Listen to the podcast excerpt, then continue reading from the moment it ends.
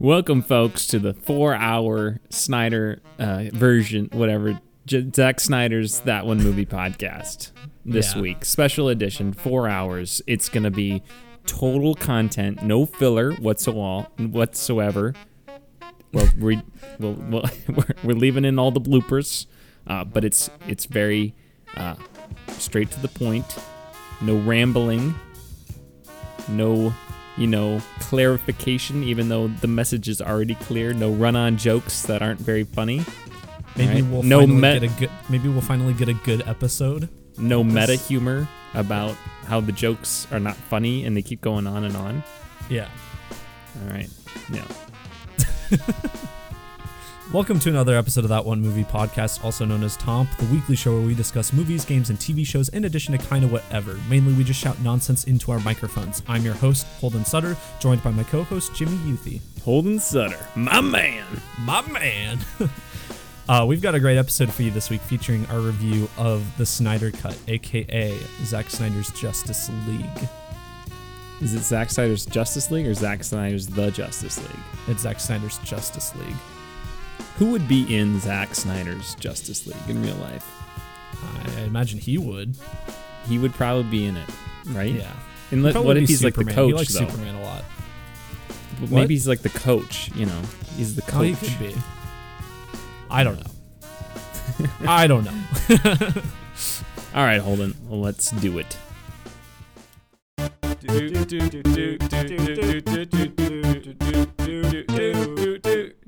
That One Movie Podcast.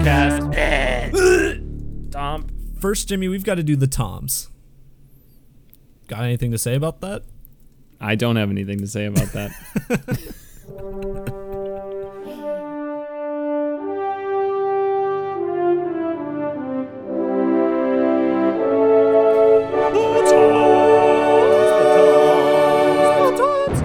The Toms.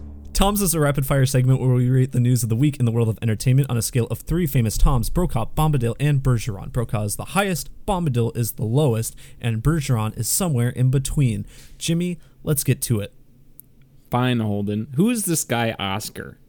Why is I don't know. I heard a lot about him this week. His opinion is the only one that matters, huh?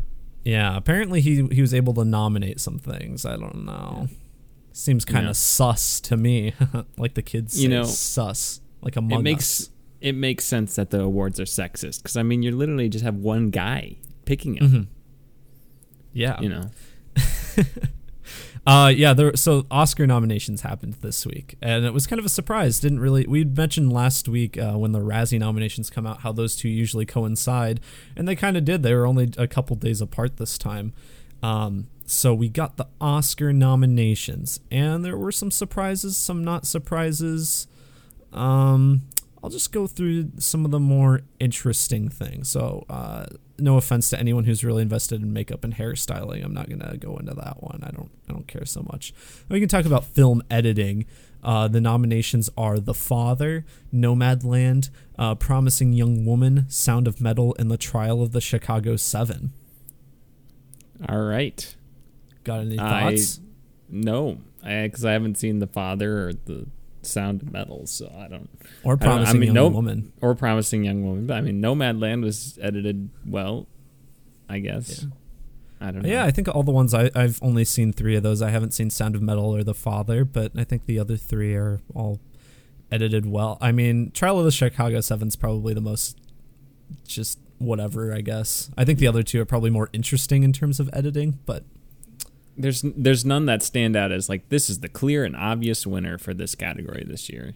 Yeah, right. Exactly. I imagine the sound best sound, whatever they call it now that they've combined it. Yeah, I'm guessing that will be Sound of Metal since I know that they play around with like the actual soundscapes and stuff. And with the protagonist being someone who goes deaf. So I would imagine that they like that kind of. Yeah, that one gimmick. That you just mentioned is it's achievement in sound. And like last year they had announced that they were combining sound mixing and sound editing, I believe were the two, just into one, which is kind of good and bad. Good from the fact that the Academy did not really know the difference anyway. but bad because they are two different, accomplishments. So, anyway, the nominees for that one are Greyhound, Mank, News of the World, Soul, and Sound of Metal. And yeah, Sound of Metal's probably going to win based on what I've heard about it. That'd be my guess. That's, just would be my hunch. But I'm no Hollywood insider, Holden. I'm a Hollywood outsider. We sure are. The next one, this one probably has the most interesting nominees. It's the visual effects category. So this has Love and Monsters, which I've heard of but don't know anything about. The Midnight Sky, which I think is a Netflix movie. I don't know. Mulan. I know. Oscar nominated. The One and Only Ivan and Tenet. Those are the five. Saw Tenet was coming to HBO Max May 1st. Yeah, in May. Yeah. So you will not. So you can put on the subtitles. So maybe you can understand. Yeah, finally, that maybe I'll bump it up to a 5 out of 10. I can't wait for you to give it the Snyder Cut a similar score to Tenet. I think Tenet probably out of all those that I think Tenet should get it. Tenet is very cool visually. Like, I won't deny that. That was one of my positives for it. So, yeah, I don't give it to Mulan. That movie's terrible. No. So, yeah, I'll go with Tenet, even though I haven't seen all those movies, Holden. I'm in a dilemma. Yeah. Best original score went to Da 5 Bloods, Mank, Minari, News of the World, and Soul. And I think those are just... I haven't seen News of the World, but the other four, they do have good soundtracks, from what I remember. It has been a while since I've seen Da 5 Bloods. I remember Manx being very fitting of the time period, but cool. Minari's, obviously, we gushed over that a bit, and Souls is awesome as well. So those are all pretty good. Yeah, I would go with Minari, I think, personally. But yeah, I don't think there's a clear-cut winner. That's probably what I'll go with. I don't think probably neither of us have seen the short films. No, I've seen Burrow, the animated short film that was with Soul, but that's the only one I've seen. Costume design. We have seen three of these. Costume design. There's Emma, Ma Rainey's Black Bottom, Mank, Mulan, and Pinocchio.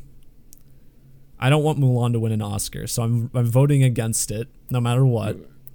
Pinocchio? There was some Pinocchio movie that came out, I guess. But not the new Disney. Pinocchio, yeah. Yeah, it was not Disney. I don't know. Ma Rainey's was good. Yeah. I don't know. Nothing that was blew me away in any of those, I don't think. Sure. So. Cinematography, Judas and the Black Messiah, Mank, News of the World, Nomadland, Trial of the Chicago 7. Maybe Mank or Nomadland. Yeah, I was thinking maybe Nomadland and then maybe production design. I'd say Mank. Yeah, I agree with that one there. Yeah, I think Minari got snubbed here. I thought Minari looked beautiful. Yeah, I'll skip a couple. Now we're on to director. So now we're into the good stuff. Screw the other awards. We don't care about them. Director. So we're down, but we have Thomas Vinterberg for Another Round, David Fincher for Mank, Lee Isaac Chung for Minari, Chloe Zhao for Nomadland, and Emerald Fennell for Promising Young Woman. What do you think? I think it's gonna be. It's gonna be Chloe Zhao, right? Probably. She won. Yeah. She won the Golden Globe. It sounds like she'll win this. Very well directed. That would make sense. So. Especially working with non-actors. So, I've actually seen all of these, and they're all very well directed. I think probably not Thomas Vinterberg. Another Round is good, but I don't think it's probably quite as good as the other ones in this list. Is that the Mads Mikkelsen one? Yeah, yeah. Is that the only award that one got nominated for? I think there was another one, but we'll see. Maybe he got nominated for an acting one. I don't know. We'll see. That seems just kind of random that you don't get nominated for any other awards other than director. Yeah, right. Oh, okay, here we go. International feature film. It's on there.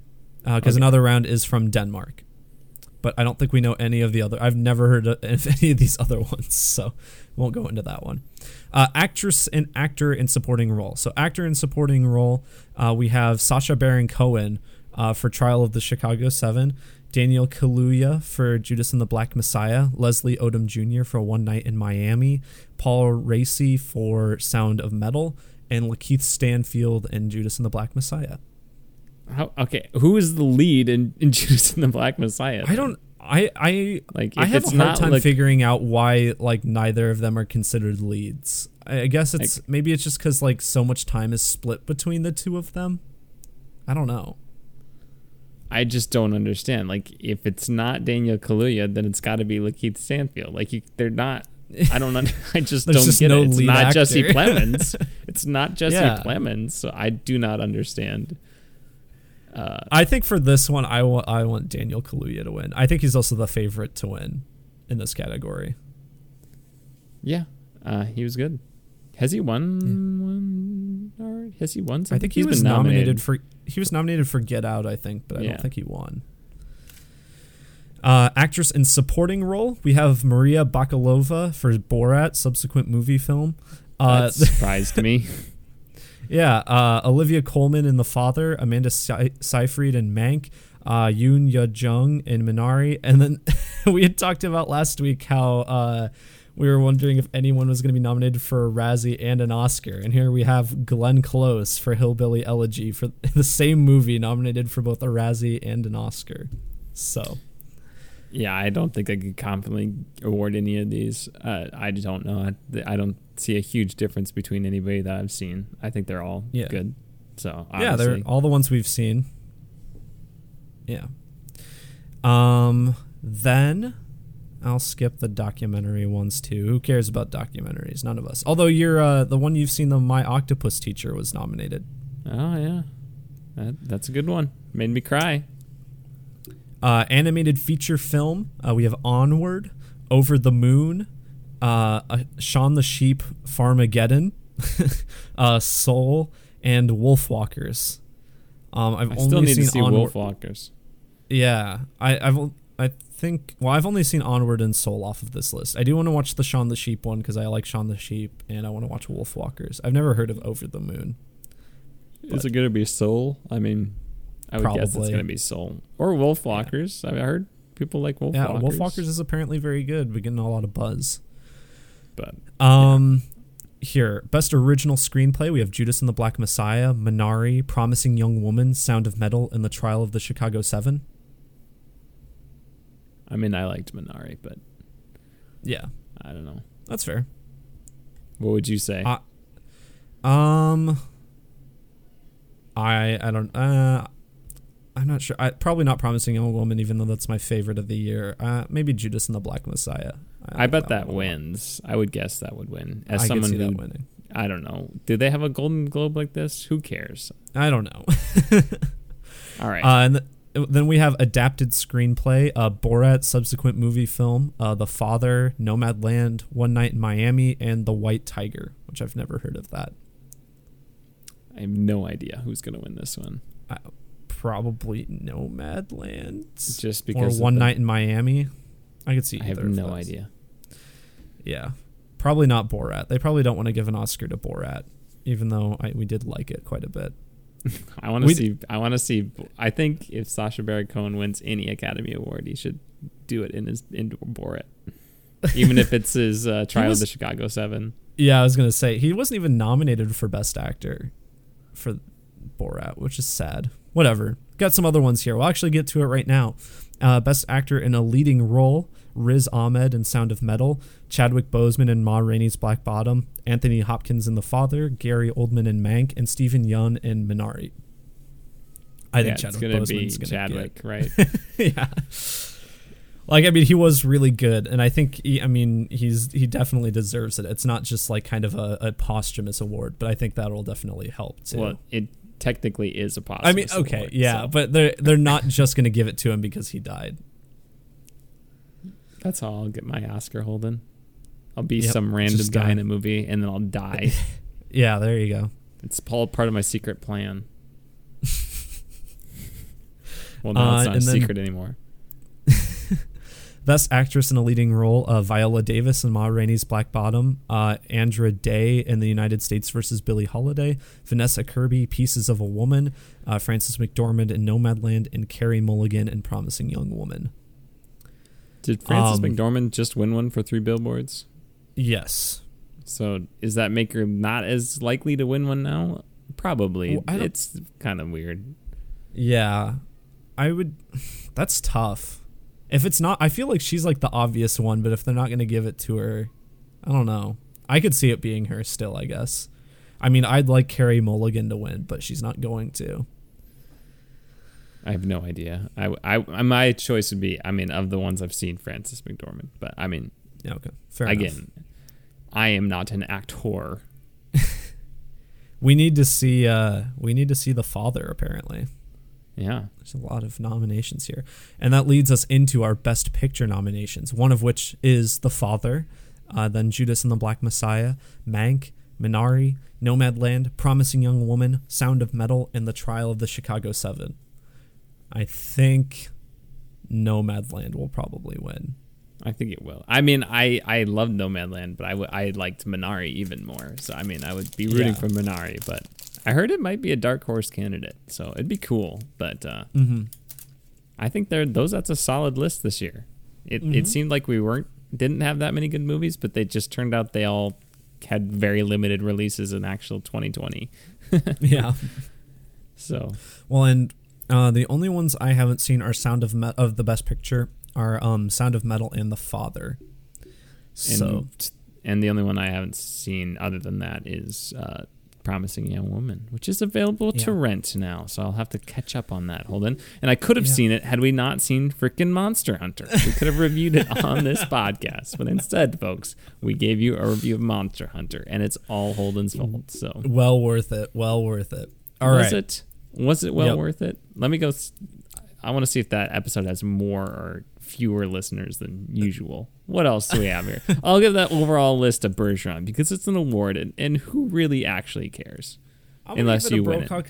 I'm going to give it a Brokaw because a bunch of good movies were recognized, so good for them. Oh, a bunch of good movies probably weren't recognized, am I right? No, you're right.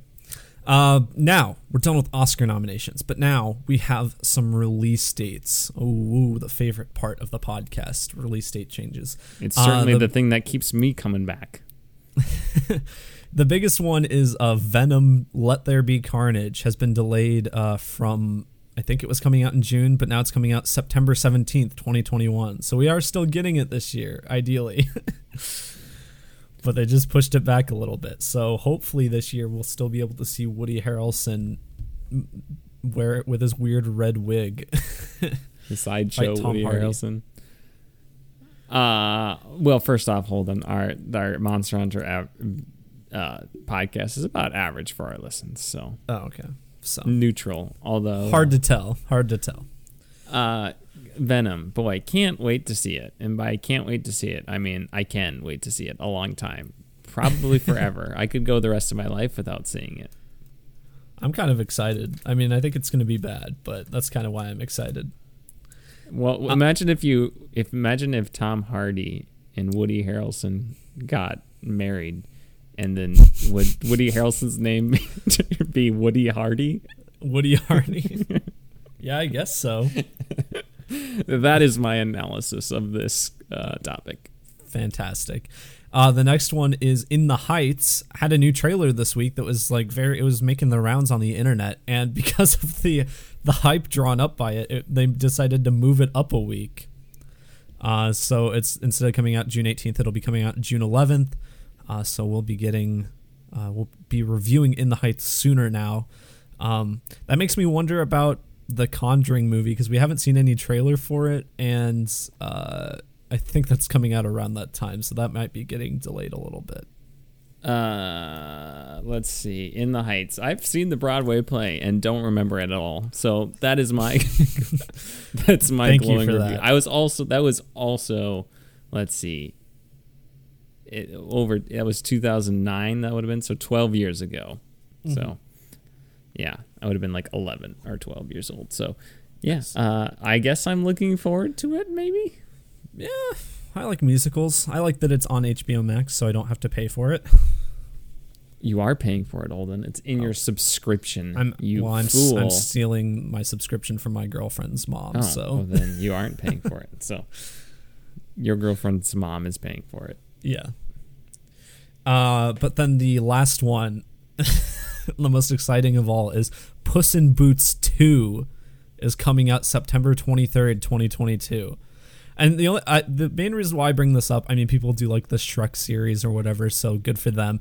But I remember, like, Puss in Boots came out, and they didn't, like, even as a kid, I had heard there was a sequel coming out within, like, a year or two after that. So I think this has just been in development hell for, like, 10 years. I'm going to be honest with you, Holden. I don't think I think I just... I never realized that there was even a Puss in Boots standalone movie. Is it good? There is. I've never seen it. That's what I'm saying. I don't think it actually exists, Holden. I think you're just making this up. All right. I think DreamWorks... we'll get back to you next week. Yeah, it's DreamWorks. I think DreamWorks is just making this up. If any of you have actually watched the Puss in Boots movie, write in and tell us, because we don't actually believe you. Yeah, that's it for release dates, though. Something cool that was announced this week, though, is Disney Plus is going to be releasing some rare Star Wars spin-offs on their service fairly soon. One of the coolest of which to me is the original Clone Wars series that the Samurai Jack guy did, like, in between episodes 2 and 3. I remember really liking that. Thought it was really cool. Did you ever watch that, Jimmy? I did. I don't remember it at all. Okay. That whole thing, I think you can watch the entire series in, like, a matter of a couple of hours, because each episode is, like, 10 minutes long or something like that. So it's got a very interesting... Yeah, it's got the Samurai Jack art style. Yeah. And then the old Ewok TV show and movies are going to be added. So if you're a fan of all the Ewok spin-offs they made in, like, the 80s, there you go. You can finally watch them on Disney+. All right. I guess that's a broca. Well, then the last one, which might be the most interesting, is that they are adding only the animated segment from the Star Wars Holiday Special to Disney+. Release the Lucas cut. But that's, like, the only part that people, like, remember or like at all, because that's where they introduced Boba Fett, was in that animated short, so... Cool. I think we have to review the whole holiday special. Holden. Oh, my God. I do not want to. If anyone writes that in, that might be a veto. Someone already did write that in, but it was one of an option of 3. Oh, yeah, we had an option. Well, glad they gave us an option, because yikes. Anyway, well, I'm gonna give all this a broca, because I think it's cool they're releasing this stuff that is hard to find. I mean, come on here, Holden. We're burying the lead. Let's get to the important news of the week here. Come on, let's go. All right. It was next on my list. So the best thing that come out in this last week was that right after... I mean, folks, keep in mind, they did show images of the PSVR 2 controllers, too, that are way improved and very exciting. And this is even more exciting than that. Yeah, well, certainly. Just like a mere couple of days after we released our Ace Ventura 2 review, we got an announcement that Ace Ventura 3 is in the works. You bet. We resurrected single-handedly Ace Ventura franchise. I don't know, president of the production company or whatever said, like, it was due to renewed interest as of late, and so I'm like, oh, it's because of us. It's all because of us. Yeah, the swell of the listeners. But okay, so Ace Ventura 3, it's going to be worked on with the writers of Sonic the Hedgehog, so people who have worked with Jim Carrey recently. It's apparently going to be made at Amazon. I think from what I understand, they haven't said a whole lot of details. I think it's going to be released theatrically and then be exclusive to Amazon Prime, but I don't know that for a fact. And then... Like what? So it sounds like it, Holden. Yeah. And they didn't actually confirm that Jim Carrey is going to be back, but I mean, one can hope, because otherwise it's a disaster waiting to happen. What if it was just like I don't know. Bob Odenkirk. What if it was Seth Rogen? Hey guys, alrighty then. Lahu the marijuana. Yeah, no, but this is exciting. I mean, a lot of people are. Some people were like rolling their eyes, like, okay, you're just reviving another old IP, like, and I mean, I guess if you're cynical about it, you can view it that way, but I just want more Ace Ventura, man. I want more Jim Carrey doing Jim Carrey things. Yeah, it is peak Jim Carrey, and I would love to see. It's cool to see Jim Carrey kind of embrace his new persona and also his old persona as well, and find that balance in his life. So it's cool to see that, and I hope he's enjoying it. He seems to be enjoying being the quirky 90s role that he had again after kind of seemingly resenting it for a while. So it's cool that he's got that going for him. So yeah this is a Thomas two thumbs up Brokaw Holden, unquestionably. Here. He like, and I mean, if Sonic the Hedgehog was any indication, he does still have it in him. He's very weird in that movie. He's probably the best part of that movie. Bring the hair back. Yeah. They should bring back the hair, but it's just like gray. All right, Holden, what's next here? So some news about The Last of Us show. This actually just came out today. So it was confirmed that the first season will cover the entirety of the first game. The show will also differ from the game occasionally, especially after the first season. Neil Druckmann has said that his favorite episodes that have been written so far are the ones that have a lot of differences from the game, which I'm like, well, I mean... that makes sense because he doesn't know what's happening. Like he's probably more excited and intrigued by the stuff that he didn't create.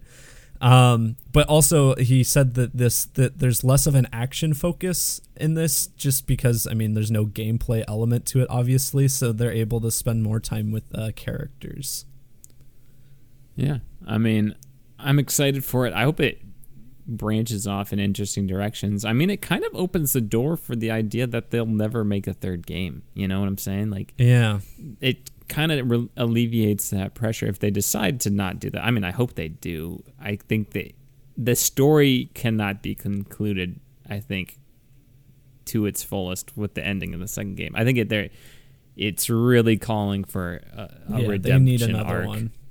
One. And whether that comes in the form of a game, it could come in the form of a third season for the show too. I mean, interestingly enough, I mean, when he says it differs from the game, I'm wondering if it's going to be just like completely different, where they're like just alternative narratives entirely, or if it's just like, oh, this didn't, you know, this is just a scene we're adding here, but it doesn't change the actual like narrative. You know what I'm saying? Yeah. Yeah.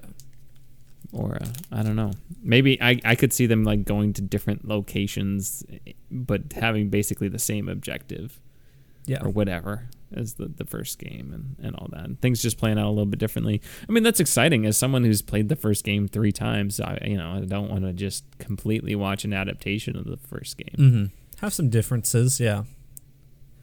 Yeah. Yeah, and I mean, I think the maybe less action in it, I think that's probably the right direction, because a lot of problems with video game movies is they try to incorporate like too much of the game itself into it, instead of just like taking the story or the concept or whatever. And so I think not requiring like the gameplay to be represented in the show takes a lot off of it.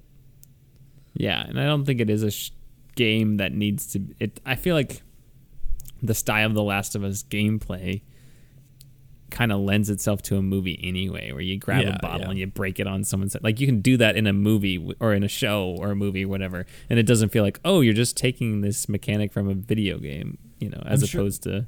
I really hope we get.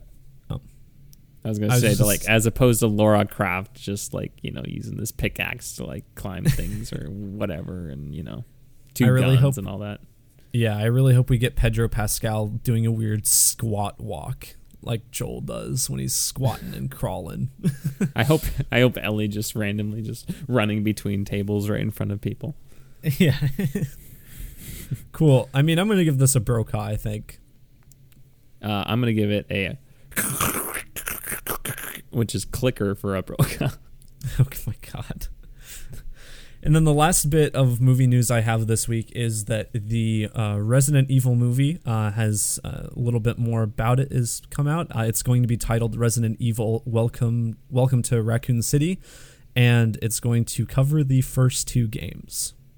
So interesting. Resident Evil Welcome to the Jungle, Jumanji. Well, yeah, that's what I thought when I heard it too. Welcome to the Jungle. I hope they just like take Guns N' Roses Welcome to the Jungle, but just replace jungle with Raccoon City. Have that be the theme song of the movie. For a horror franchise, Raccoon City is a really stupid name for a town. Yeah, it kind of is. Yeah, I got whatever. Bergeron. Is this movie going to be any good? Isn't it the Monster Hunter guy or whatever? No, that he's who did the old ones. I don't remember who's directing this. I don't know. I'm hoping it's better. We'll see. Yep. Hold on. Oh, you can give it your rating, I guess. I'll give it a Bergeron, sure. Did want to talk about those PSVR controllers, man. They look sick. I know you did. That's why I said the last bit of movie news. Yeah, I know. Now we're on to Togpa, our famous segment about that one gaming podcast news, gaming news. That's the official name. Yeah, the PSVR controllers. They're like, they call them orbs or something. I don't know. They look like Oculus controllers a little bit. Yeah. And that's got a finger tracking. Thing. And they got the adaptive triggers, Holden. Nice. So yeah, it'll be really cool. I'm very excited for it. It's gonna be so awesome to have that high-end VR tech on a PlayStation 5. I want a price and a release date ASAP, Sony. Well, it's not this year, so you can settle down, Holden. I still want a release date. Thomas, two thumbs up, Brokaw. They said not this year, Holden. Release dates and video game stuff is never a good combination. When you say it this early, you're just going to be delayed. So just take your time. I like the not this year update, so I don't get excited. There we go. Did you see Gotham Knights got delayed?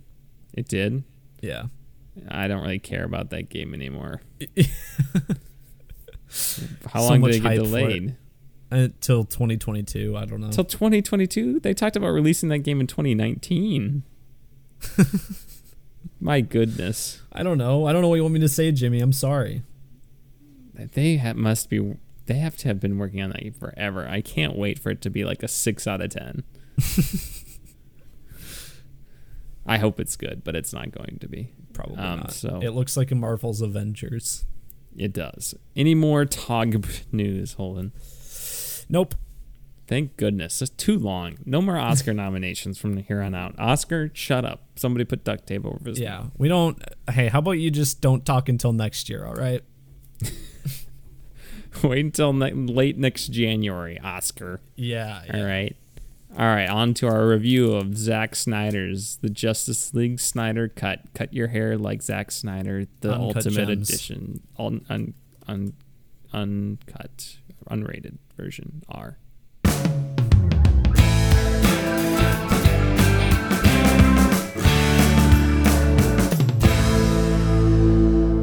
Okay, so we were also going to review Falcon and the Winter Soldier this week, but Jimmy forgot to watch it, so kind of embarrassing on his part. Well, at least I didn't just forget the episode, Holden. You watched it and forgot the episode. I at least forgot to watch it. Okay, brief thoughts on that episode for me. It just is a lot of setup, and which is fine, and I think it does set up well, but it just not a lot happens in it, so... I was probably going to rewatch it, but Jimmy was like, nah. Hey, well, last time we had decent setup in a TV show is Game of Thrones Season 8, Episodes 1 and 2. So you better watch yourself. Check your expectations at the door there, bucko. All right. Anyway, Zack Snyder's Justice League. We finally have the Snyder Cut. It's finally here. We've talked about it. We've reported on it like almost every single week since it was announced last spring or summer or whenever it was. It's been quite a while, and fans were hyping it up. Was it going to be better than the original cut? Was it going to be worse than the original cut? Was it going to be the same as the original, or like about the same as the original cut? Well, Jimmy, I think we can safely say it's better than the original cut. I mean, that's a low bar. That's like, yeah. That's for like, hey, I bet you can you jump these 2 steps? And then you do it. And they're like, wow, incredible. That's like making a better movie than 2017 Justice League. Yeah. So for context, both of us consider Justice League to be just really, really, like the original cut to be really, really bad. It's probably like a 2 out of 10 for me. It's just like, it's awful, pretty abysmal. Yeah, it's terrible. The Justice League, or how, you know, Joss Whedon, whatever you want to call it, the Whedon cut. Yeah, it's kind of like, I mean, even with Joss Whedon coming in and kind of assuming control of it, it kind of astounds me that like the DC or Warner Bros. Executives are like, yeah, let's cut out all this better stuff and just use the stuff that you want. Like, it seemed weird to me, but I mean, whatever. You are going, this is the guy who made the Avengers, which people like, except that's Jimmy Youthie in South Dakota. And then you have Batman, the guy who made Man of Steel and Batman v Superman. So it's like, who are you going to put your trust in? Yeah, the guy who made like $1 billion movie, or the guy who barely like made his money back. So for a little bit of a synopsis, in case you haven't seen the original Justice League, a very similar plot wise with some different plot elements in there, but overall it is basically after the events of Batman v Superman. Superman is dead. Oh no, he's dead. And his I'm gonna go death cry about it for years and quit my job and not be able to define myself just outside of this relationship. Oh wait, that's Lois Lane, not me. But his death kind of awakened this power in these things called mother boxes, which are these MacGuffins that they basically act as like interdimensional transport, kind of also / terraforming devices for people on the world of Apocalypse, which is where Darkseid is from. And Darkseid is an evil Thanos, although in the comics he came before Thanos. Thanos was a knockoff of Darkseid originally. As opposed to Thanos is a good Thanos. He's a DC Thanos, not an evil Thanos. You know, I'm actually still Team Thanos, man. I mean, we have overpopulation's a big problem, and a lot of our problems would be instantly solved without half the population of the Earth. So I'm Team Thanos still. All right. But anyway, and so Darkseid sends one of his lieutenants, Steppenwolf, to come down and retrieve these mother boxes and basically make the Earth like habitable and under Darkseid's rule. And so we have Batman getting a team of people together to stop Steppenwolf and his army of parademons. Yeah, that's basically the plot. Yeah, I mean, you either know about this movie or you don't. Like, honestly, because I think it's funny how people within the movie filmmaking community, everybody knows about this movie, and everybody outside that, or like that's not one of their main interests, or a casual moviegoer, no idea this movie exists. Or this is a big controversy and stuff. Yeah, I mean, I will say, I liked this movie. I did. I thought it was a decent movie. I definitely liked it more than you did. I'm sure of that. I think it's sure and it's because I don't have that MCU bias that Holden has. Yeah, okay. He's just a Marvel fanboy. It's not it. I definitely enjoyed it more than the original Avengers movie, which I still haven't seen since 2012 or whatever. But at least upon first viewing, I enjoyed this movie more than that, and I liked the character arcs. It actually had a coherent plot. I was like, what does this mean? This doesn't make any sense. But then they would explain it, and it did make sense later, like with the mother boxes. And I'm like, oh, that's interesting. Or anything I thought, like anytime I thought something really stupid was happening, it usually had a logical explanation later on in the film. It's definitely not. It could have been 3.5 hours very easily, in my opinion, instead of 4 hours. So I definitely think it should have been cut down, but I enjoyed this. I thought it had good action. I thought it was nice to see Batman not be completely useless, Flash to be not completely insufferable. It's the humor that was just so terrible is not in this movie anymore. I think it's a definite improvement all around in ways that I was not expecting, and I will be the first to say it, folks. I was completely wrong about this. I was a doubter that a Zack Snyder cut existed. I was a doubter that it would be anything like better than this or coherent at all, and I will swallow that pill and say I was wrong, Holden. And I think this is a decent movie, and I think if you like superhero movies, you'd like this movie. I mean, it maybe split it into a couple parts. Watch it, and he splits it into five he's got like parts and an epilogue, or six parts and an epilogue. It could have been a mini series. Maybe just watch it in the chunks, but I think it's a solid movie, Holden. I think overall in this review, I'm going to sound more positive than maybe my final review will give it. So I'm going to just kind of get my negatives out of the way first. A lot of my negatives are things that are carried over from the old one that just haven't been fixed. A lot of them have been fixed, granted, because this is a lot better. One of the new problems I do think is the length, especially like the first hour. There's so much stuff you could just cut out of that first hour. Jimmy and I we both made comments constantly watching it. We're like, yeah, wow, this needs to be 4 hours. It's a tight 4 hours, and it's just there's nothing happening. 4 hours, on screen. Nothing could be edited out. Yeah, these weird people singing that when Aquaman's walking into the water for about 3 minutes could not be cut out. Absolutely integral to the plot. There was Batman hiking through the mountains was just this. It seemed like a 5 minute long establishing shot. It was so long. But yeah, I also like the visual effects. It does look better, mostly, especially like the final battle, since it doesn't have that stupid red filter over it. But it still like has a lot of the problems I have with a lot of the DC stuff. Just I think it's Zack Snyder's style he established early on in the DCEU, and it's just I did not think it looks good. And it like, especially when you have a big company like Warner Bros. Behind it, like sure they may not have Disney like their resources, but they should have like something close. So I don't know. I thought it looked fine. I thought it looked better than a lot of early MCU stuff, to be honest with you. Well, okay, but this movie's a lot newer than than early MCU. I know, but you still this is amazing. Oh, Marvel's The Avengers. Oh my goodness. I think the original Iron Man looks better than this. But I also think the original Iron Man holds up pretty well overall. But no, there are some Marvel movies that do not hold up. This looks better than probably Black Panther in terms of like special effects. Black Panther's special effects are kind of not good.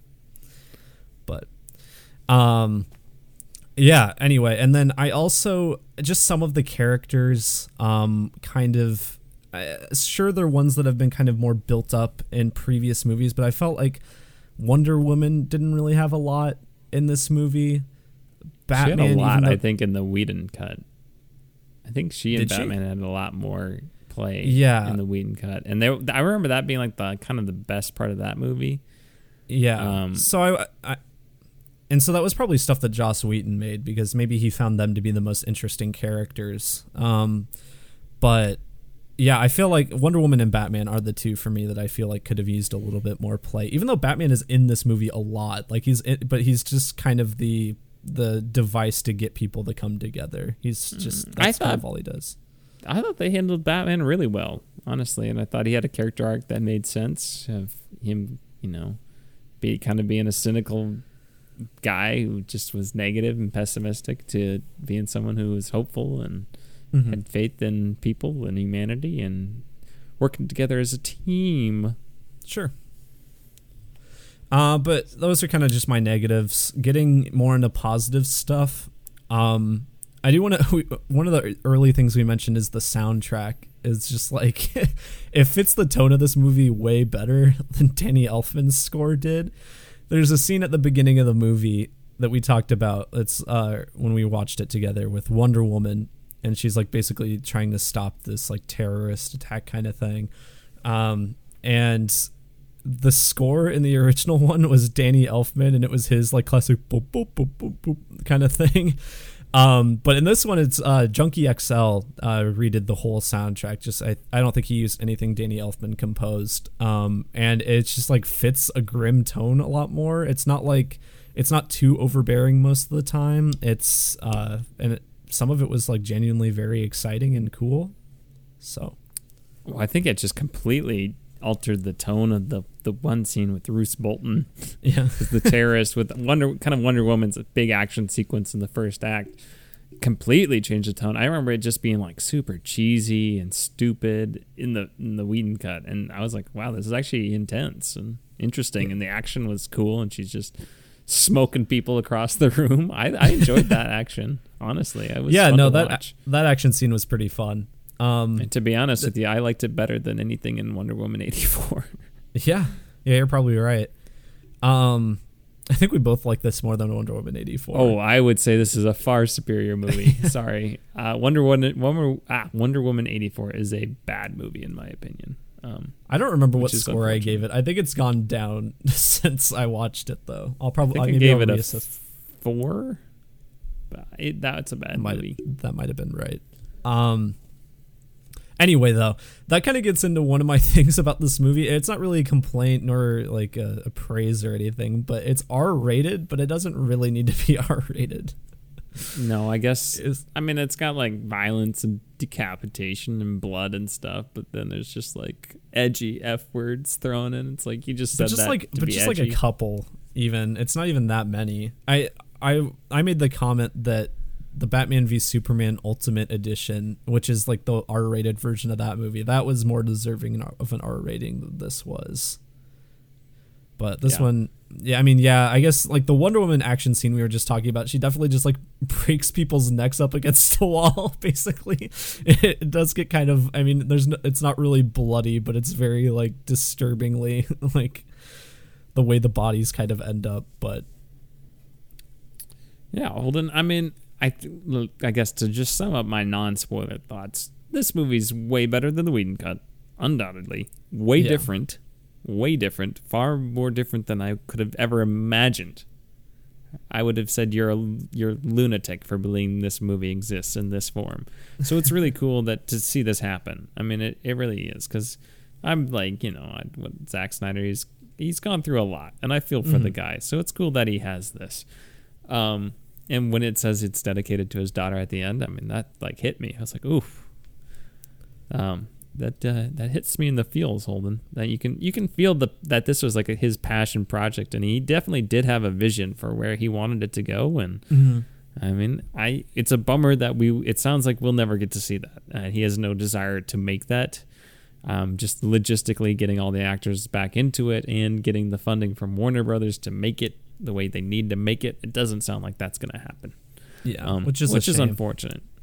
But I'm sure Zack Snyder, being the person he is, he's just going to tell us everything that's going to happen anyway. Or something, like the Colin Trevorrow alternate Rise of Skywalker movie, Duel of Fates. I feel like in some sort of way it's going to come out. We'll get the plot and all that. And he's been saying stuff all like Superman's son was going to be the next Batman or whatever. That. Ryan Reynolds was originally going to be in it as Green Lantern. He was going to be in like the post-credits scene and then like die or something. That's pretty funny, actually. Yeah. So yeah, I would just say this movie is very solid. I think it's like it's long. Yes, it's long, but it's not unbearable, and it's got good things in it. I think it's entertaining. So it's just cool to see, and I enjoyed it, Holden. So I don't know. Are you ready to give your rating? I just want to say it works really well as a continuation of Batman v Superman. Like, as someone, I'm glad I just like watched those two, Man of Steel and Batman v Superman, for the first time, because like I think this is better than both of those movies, but it works really well as a continuation, and much more so than the Whedon cut did. It like tonally is similar. It is like funnier than I was expecting, just because of like the criticisms the Whedon cut got for like the jokes and everything. So it is a little bit more lighthearted than those other movies, but it's still just like it works very perfectly with the like he had a vision for this story, I think, and whether or not you like it, I think it happened. Rating time? Sure. All right, I can go first. I'll go 7 out of 10. I think it's very solid, enjoyable, good movie. I'm always bad at like I'll just give a range like 5.5 to 6. I think probably closer to a 6, which is about a 7 and a 10 when you take into account for your MCU bias. So that's a pretty good rating from you, Olden. All right, let's go into spoilers, eh? Sure.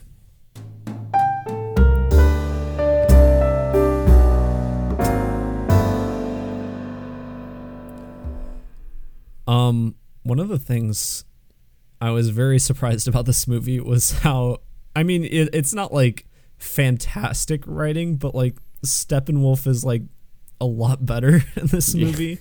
Yeah. He isn't just like a gray dude who's just like evil for no reason and with unclear motivations. Like his motivations are very clear. He wants to like redeem himself and he feels very passionately about what he's doing, and his design's a lot cooler. And I think overall, like, he just has more lines to flesh himself out. And I think Steppenwolf is a lot better in this movie in like every way. So much better. And he's a tragic villain too, you know, he's just like, he's not like evil. He's just like, I want to get respect from my dad, you know, I want my dad to like me, basically. I mean, it's not his dad, but yeah.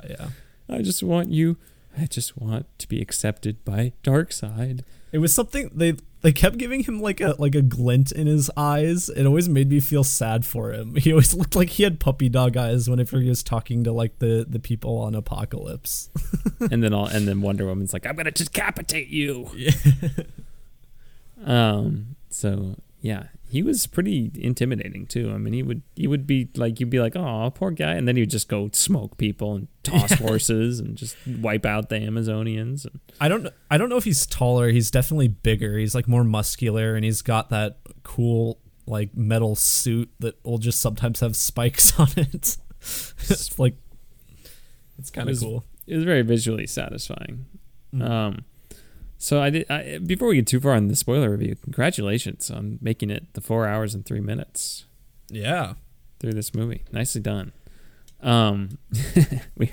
We already talked about the singing village. Oh, one thing we didn't mention in our non-spoiler warning was the 4:3 aspect ratio. Yeah. I don't know, like, is this the uncropped version or is this like a cropped in 4:3? I don't really know how it works. I didn't hate it, actually. I thought it looked good. Yeah, I was like, if this is the uncropped version, the 16:9 or the 2.35:1 cinematic aspect ratio would like cut out a lot. Mm-hmm. So I thought it looked good. I mean, obviously all the color changes from the 2017 version were much improved. Yeah.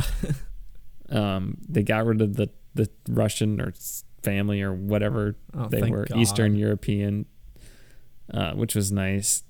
Is that ending set in Chernobyl? Is it Chernobyl? I don't think they ever really said. Okay, it just vaguely looks like it could be. It looks like it could be, but then Chernobyl, I don't think really had one of those the cylinder core things. Like, you know, okay. What I'm saying? Yeah. So yeah, the ending is way better. Oh my goodness, the ending of this movie is like, I could not believe how much better it was than the original version. Which I don't really remember the original version. I just remember everybody kind of just not fighting very well, and then Superman comes in and just destroys Steppenwolf, and then it's over. Yeah, and it's just like astounding to me because like you have the whole bit with Flash. Like Flash is really important to the like stopping the mother boxes or whatever. And like that it's like so important that I'm like, why was this cut out? Like it was just strange. I think Cyborg was part of it a little bit, but I think in the end it was ultimately just Superman that like broke apart the mother boxes of the original. Like he just did everything, which is funny because it's like a Justice League movie, but then Superman's like, oh, well, I'm here, and the team part of it didn't do anything, and it's like It doesn't really work. Yeah, so this felt a lot more like teamwork. I mean, you have Superman, he beats up Steppenwolf. You have Wonder Woman chops his head off. You have Flash and Cyborg working on the mother box, and Batman doing stuff. Holding off the parademons. Yeah. Batman was so much more useful in this movie. And the other one, he just was like, he'd take out like one parademon. Aquaman tridents in through the chest. Oh, yeah. Aquaman does say, my man. Which we were worried about that was going to get cut out, but he says it. He also throws a bottle into the ocean. Yeah. So he did that in the original, though, too. So I just have the Lannisters send their regards. Yeah, many opportunities for Roose Bolton to say that line in there.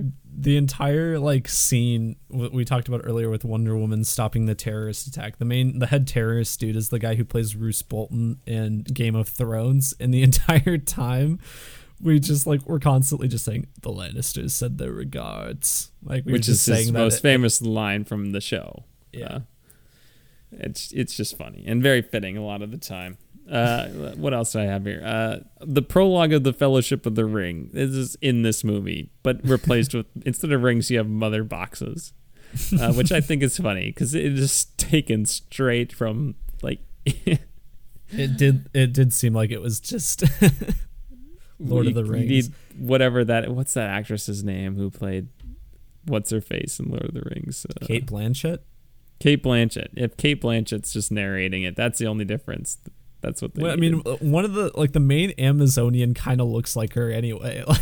Could have just had her be it. The close up of the sesame seed in slow motion. Oh my god! During that flash sequence, that was maybe my least part of the movie. The flash scene where he's stopping the car and saving his cute girlfriend in the future, and then he's talking about how he always has hot dogs. Yeah, that was kind of dumb, and I mean. So that's Iris Allen or Iris West, and then she becomes Iris Allen. Iris West, who is Flash's say that 6 times fast. She's the Flash's main love interest or whatever, but she doesn't have any lines. It's really there's really no purpose for her being in this movie, I guess, other than establishing what the Flash's powers can do. But yeah. I do like how how Flash just actually does things in this movie instead of saving one person. Yeah, we had commented that scene in the original cut, if any of you, well, I guess spoilers, you've all seen it, probably, hopefully at this point. But the scene in the when they have the bat tank, the crab tank on the walls, and they're fighting Steppenwolf, in the original cut, Batman's the Flash is scared and doesn't know what to do, and he's Batman's just save one person, just focus on saving one person, and that's so dumb. It takes up so much of that scene, and it's such a dumb motivation and stuff, and then they just cut it out of this, and Flash actually helps. So other things I have, let's see here. Got beep beep boop boop beep. Whenever I just kept saying that whenever Cyborg was on. Cyborg's backstory is a lot better in this. It is. He's fleshed out a lot more. A lot of people are saying this is a Cyborg movie. I don't really agree with that. I don't sure, we get a lot of backstory, but I think it's still it's still everyone else's movie too. Yeah, I mean, it's just more of his movie than just completely not his movie. In the movie. I totally called the part where he's going to get in a car accident. Called it. Mother boxes, Holden. What does a mother box smell like? They keep talking about the mother box smell. What do you think it smells like, you know? Like a musty old book. Musty old book. Maybe I guess maybe. Like an old woman, like a mother. Burnt toast. Everybody's just having a stroke. Am I having a stroke, or is there a mother box nearby? I wanted to bring up Darkseid's thing is not only does he want Earth to be under his control or whatever, he's also looking for the anti-life equation, which is brought up several times, and it's not really explained. And I had always heard, because I'm familiar with Darkseid and other media, and I had always heard of the anti-life equation because that's his kind of continual driving motivation, but I had to look up what it was, and apparently it's a mathematical equation that proves that existence is futile and that free will is non-existent, and so if he has it, then he can basically just enslave anyone. I don't understand how that works. I don't either. But that's what I got. It reminds me of the algorithm from Tenet. Yeah. I kept thinking of. So I was it the anti-life equation. It sounds pretty dumb. I don't know. Jared Leto, Holden. Oh yeah, we can French talk about for Jared Leto. I don't think I still don't like him, and in fact, I lied. That's my least favorite part of the movie is the nightmare sequence or whatever people call it. I think I would have liked it more if like it wasn't Jared Leto, because like I think the conversation they have is like fine enough. I think it's cool, especially since it's like a dream that Batman's having. It's revealed. But just Jared Leto, like, his laugh is so dumb. His look is better, but his portrayal is really no better than it was in Suicide Squad. We were laughing so hard, just he does it like he does it just like in the middle of the conversation. Like Batman will just say something, he's like It's so funny.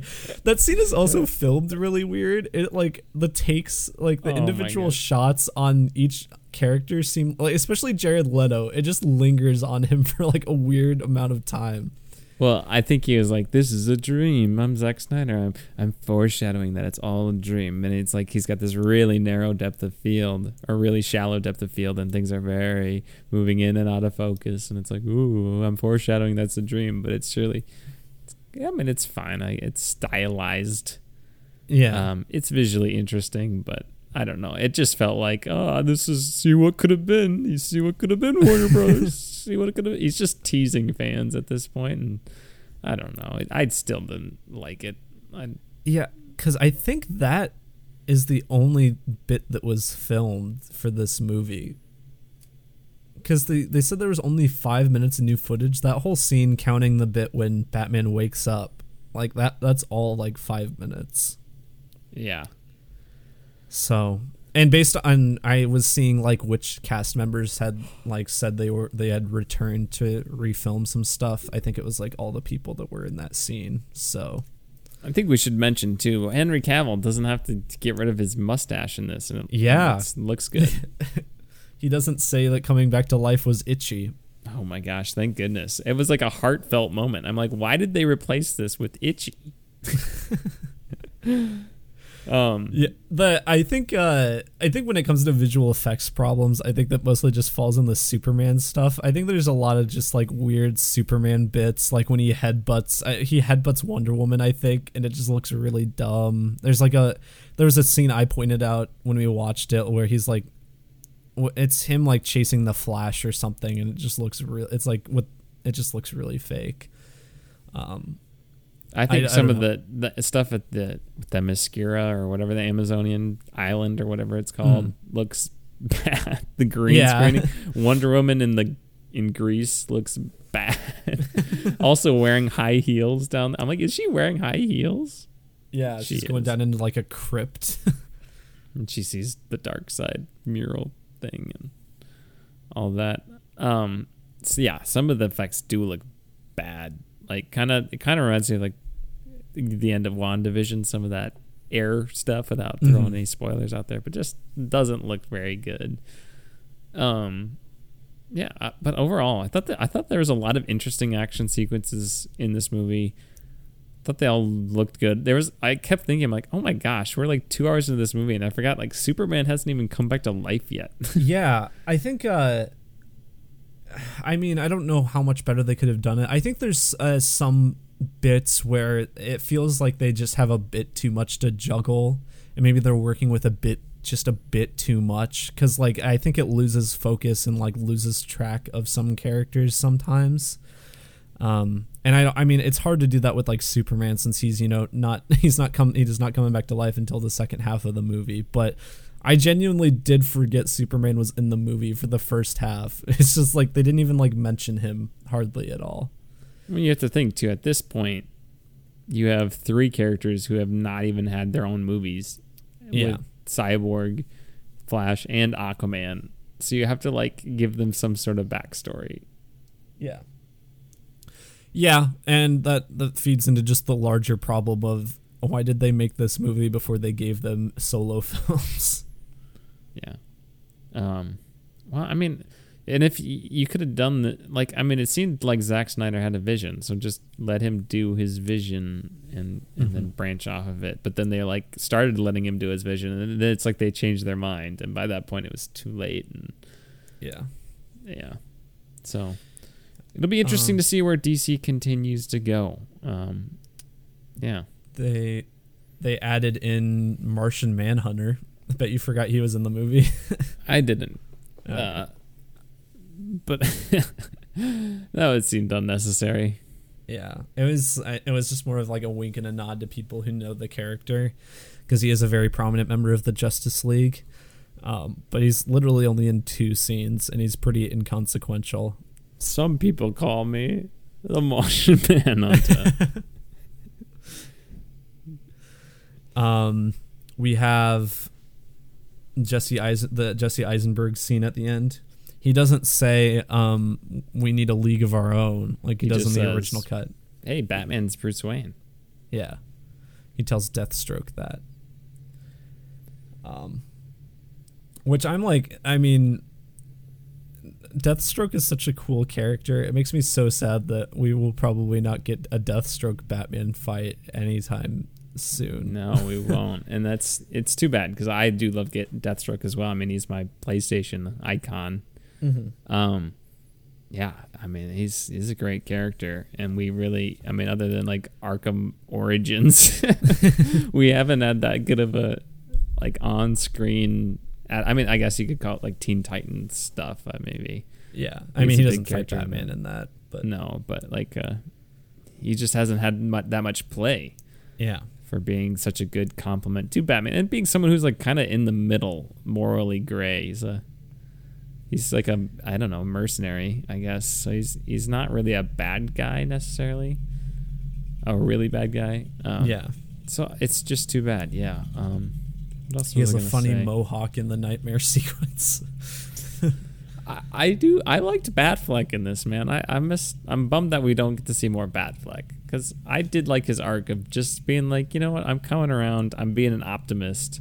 You can tell like he's so worn down and stressed out in Batman v Superman. Then he's like, he feels more at peace. He's like, he believes in the idea of the team. I think he's like really likable in this movie. So it's just a bummer that we don't get to see more of him. Yeah, no, I thought he did a very good job. I mean, I'm excited for Robert Pattinson, but yeah, it's a shame we won't get more Batfleck. Can't wait for a weird Paul Dano Riddler. Yeah. Duct tapes things or whatever. Can't wait for the next Flash movie when we get Michael Keaton Batman back. Just to confuse everyone even more. What's up, Doc? Oh, wait. I'm Batman. What else? There's like so much for this movie. I feel like I'm missing a big segment. Lois Lane. Oh yeah, Lois Lane. Completely useless once again. I mean, she does like remind Superman, "Hey, you're Superman. You're a good guy." But boy, not very empowering. No, she spends the entire first half of the movie just sad that her boyfriend died, and like she can't go on because her boyfriend died.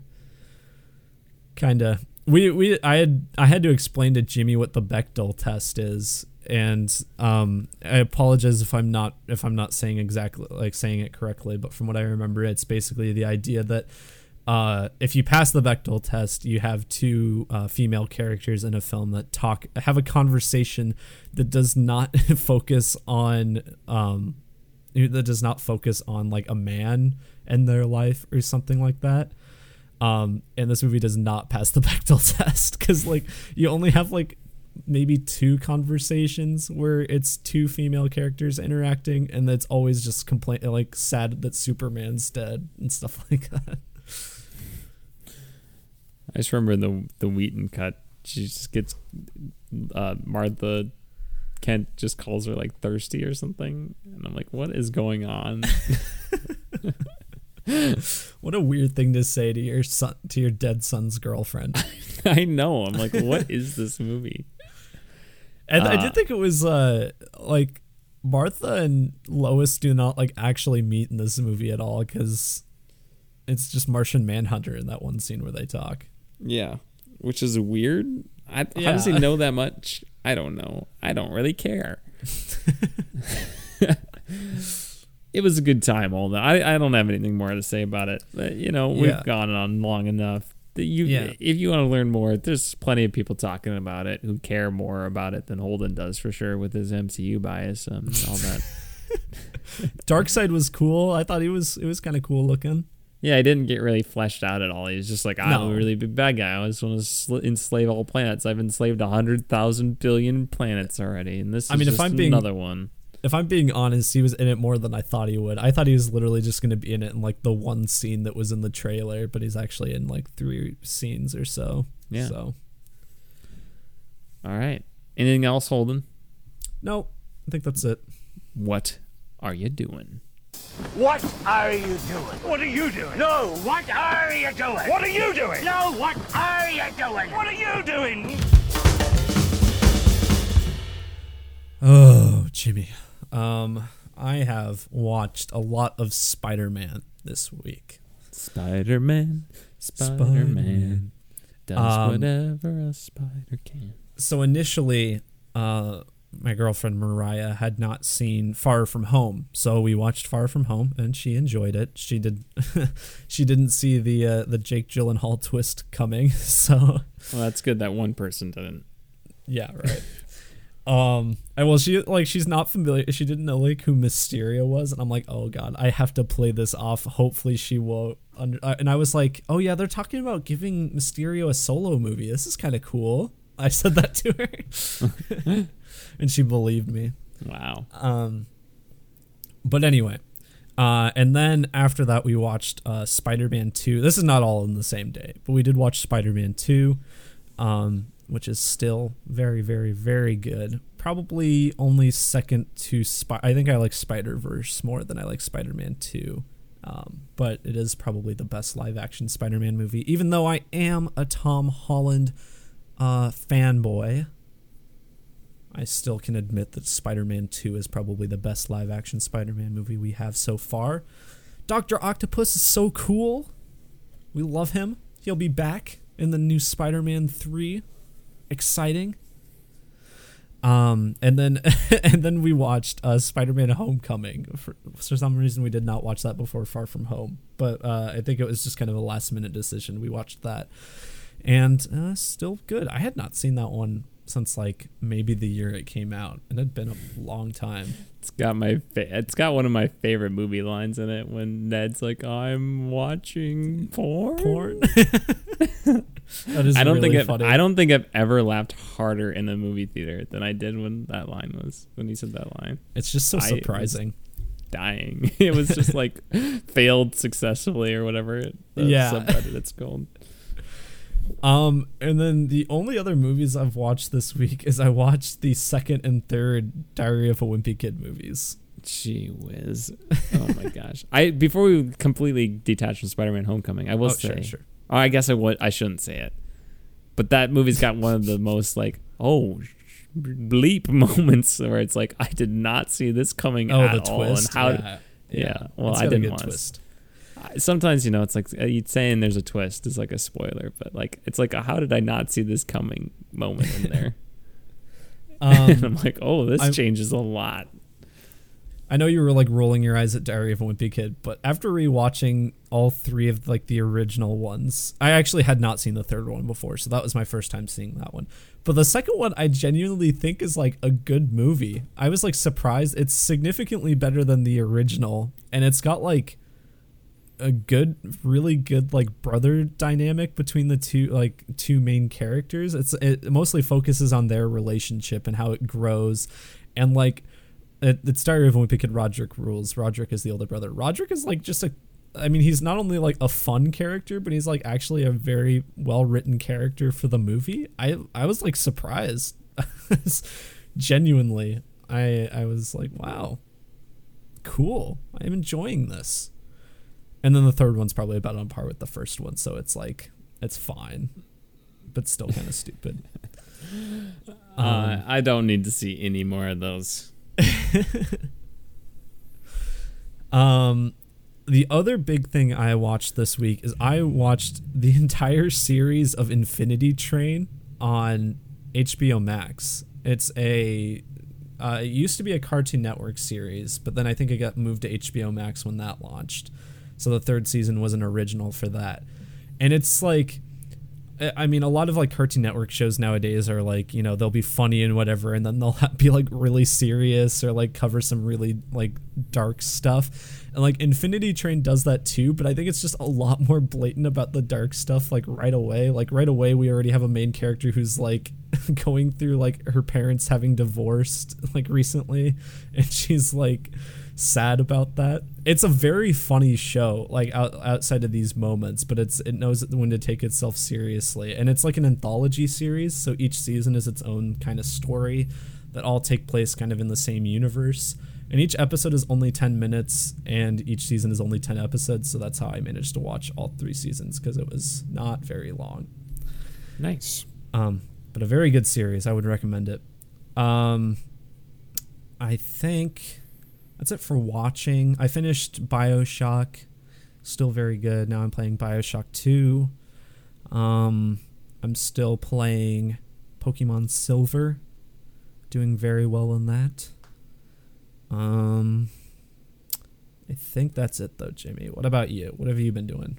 I've just only been playing Spider-Man Remastered on PlayStation 5. Yep. Nice. It's fun. I like it. I can't wait to play Miles Morales. So I'm looking forward to that. Is the remastered like much better than the PS4 one? You know, I'm doing the 60 frames per second ray tracing, and it's better, but I mean, it's not like, oh my gosh, this is melting my mind how much better this is. No. I'm guessing that Miles Morales will be a step up, and then once things will actually get developed exclusively for PlayStation 5, that's when we'll see a big jump. But like you can tell, like, oh, they did swap out some textures, and the looks like the draw distance is a little bit farther in the city. And I mean, it's just a fluid 60 frames per second. But I mean, it makes me appreciate how like good the animations were for the 30 frames per second one, where it actually felt like a very smooth 30 frames per second. And I mean, to be fair, I haven't gone back and played it on the PS4 Pro. I'm also coming from a Pro, so I guess that's another factor to include. But I mean, it's probably one of those things that I would notice the difference more if I went and played it on my PS4 Pro now, after making the switch. Nice. But it's a lot of fun. Played a little bit of Astro's Playroom. That's fun. One thing I will say is that when Spider-Man, the adaptive triggers on the controller, like my finger got like tired. So and it didn't really add anything, in my opinion, in Spider-Man. In Astro's Playroom, definitely.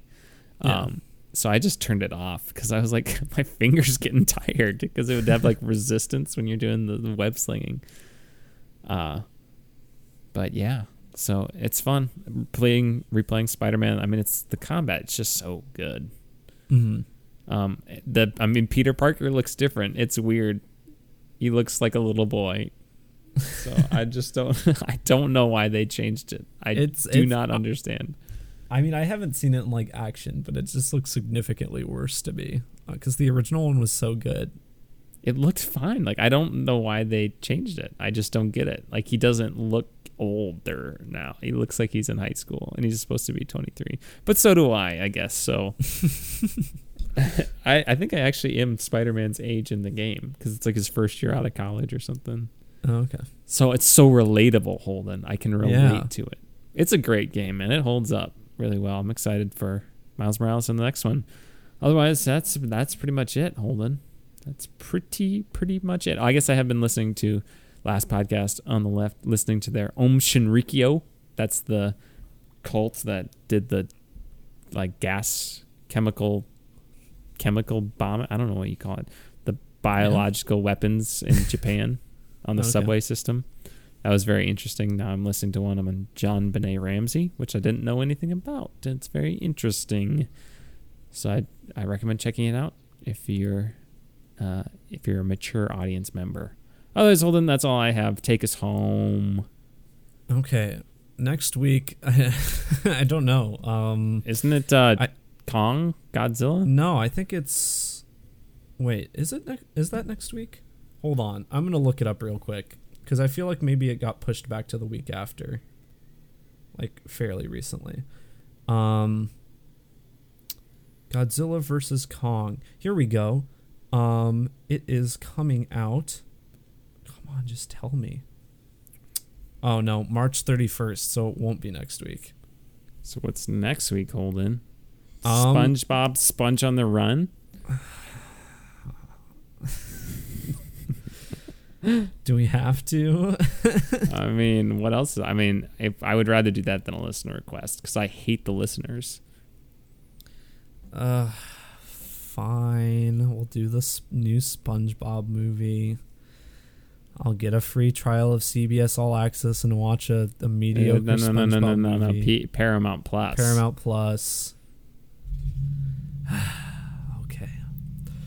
So next week we'll do SpongeBob on the Run. It's on Paramount Plus, I think, exclusive. Maybe you can... Actually, I think you may be able to buy it other places or rent it other places. So, yeah, you can do that if you want. And then we'll also do the first two episodes of Falcon and the Winter Soldier. So make sure you are caught up on that for next week. Is that to me or the audience, Holden? To both of you. Yeah. But then you can leave us listener requests by leaving us a 5-star review on iTunes and having it in the review. Or you can send us an email at tompodcast@gmail.com. Or you can donate to our Patreon. Leave it there. All viable ways of giving us a nice listener request. Follow us on social media. That's all I have. All right. Adios, pantalones. Love you.